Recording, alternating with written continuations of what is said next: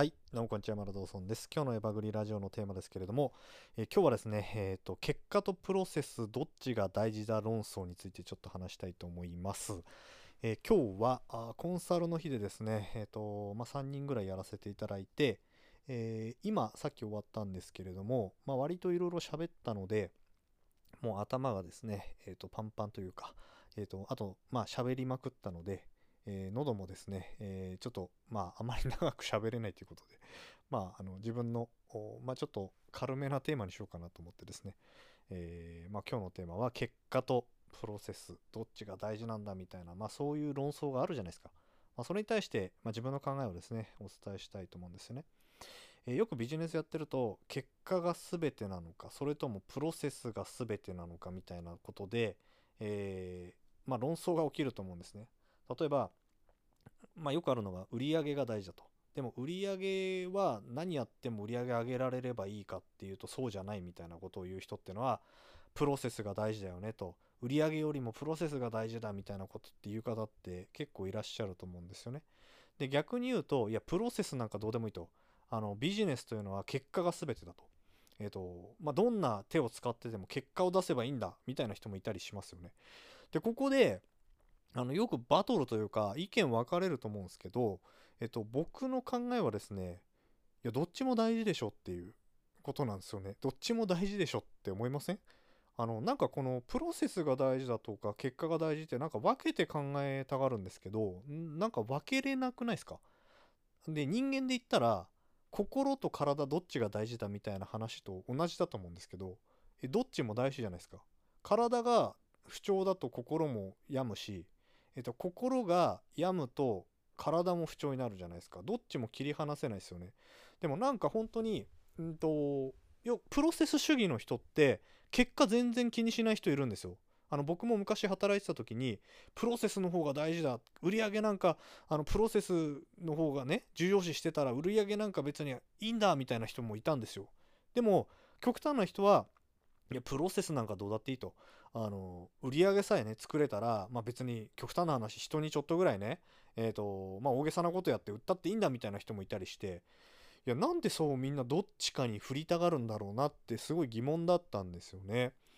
だからあのいやどっちも大事じゃないですよ。だって極論言うとですよ売り上げだけ大事だって言ってる人ってまあ、どんなことしたって売り上げを上げればいいなんて言ったらもう詐欺だって OK みたいになっちゃいますよね。そんなわけないですよね。だってこれ法律違反ですからダメですよね。でもプロセスが大事だって言ってる人もおかしくて、えっと、どんなにプロセスが良くたって売り上げがゼロだったら事業として成り立たないから、まあ、そのプロセスだけで OK みたいなのもおかしな話なんですよ。だから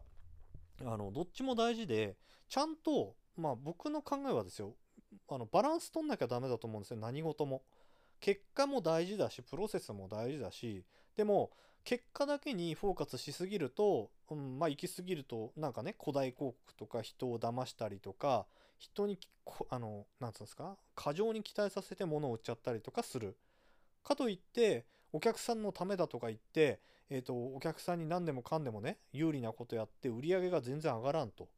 まあ、そんなんじゃそもそもビジネスと言えないですよね。だから、えっと、僕思うに、えっと、結果とプロセスどっちが大事だ論争なんて無意味だし、まあ、そんなのあの太陽と月どっちが大事だみたいな話と一緒でいや別にどっちも大事だよねっていう話かなと思って。だからあのーなんかプロセス派の人って、えっと、意外とね僕の考えですよ。なんかお金に対する罪悪感すごい強い印象があるんですよ。お金をもらうことに対する罪悪感が強い人って意外とプロセス派が多くて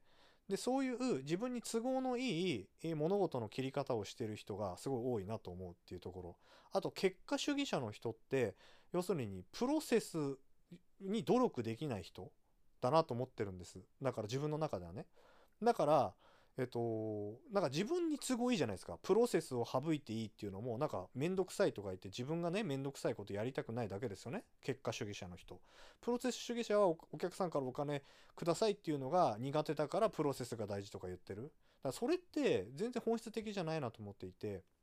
だから、まあ、どっちも大事なんだからどっちも磨いたらいいんじゃないですかっていうことですよね。で、それを両方磨いていったら、結果的に、ま、全てがハッピーになるわけですから、自分の都合のいいようにプロセスが大事、プロセスだけ大事だとか、結果だけ大事だなんていう切り取り方をして、その論調に対して人の意見を変えるとかすることって無意味だなと思ってるんですよ。うん。だから、やっぱ何でもそうですけど、物事って一つのことで、なんか極端になんかこれが良ければいいみたいなことってほとんどなくて、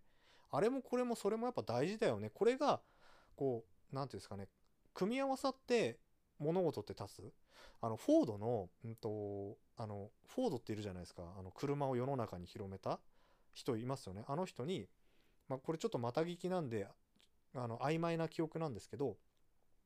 ある人が、フォードの中に、えっ、ー、と、あな、フォードにね、質問したらしいんですよ。あなたが一番ビジネスとか経営で大事だと思うのは何だと思いますかって言ったら、椅子を指さして、あの椅子見てくださいって言ったらしいんですね。で、それってどういう意味かというと、要するに何か一番大事なことって何ですかって聞くけど、椅子って1個かけただけで立たない、あの座れないでしょって。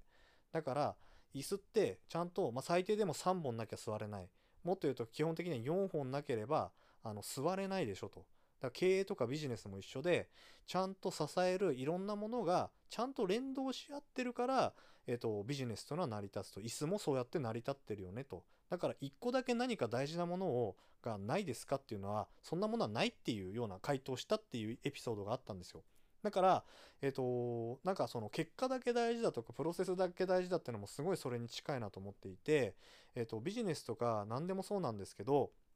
そのフォードが言ったのと同じように、1個だけ何かが突出してたらいいっていうことにはならないですよね。だから全てのいろんな要素がバランスをとって椅子が座れるようになるのと同じでビジネスや経営も一緒だということですね。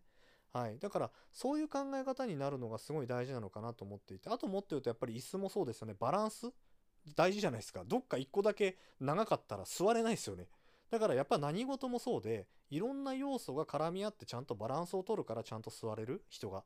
まあ、それと経営とかビジネスも同じなんじゃないかなと思って、えー、今日はちょっとですね、そんな、うん、まあ自分が感じていることを共有させていただきました。だから、まあなんか今日は特別なんか、あの、講談みたいな、まあ役立つ話でもないんですけど、まあ自分の中で、えー、昔感じた、なんかよく結果主義者とプロセス主義者ってよくなんかいて争ってたなとかって思い出して、まあ今日はそんなことをですね、テーマに話してみました。あなたはどう思いますでしょうか？はい。ということで今日は以上になります。最後まで聴いていただきありがとうございました。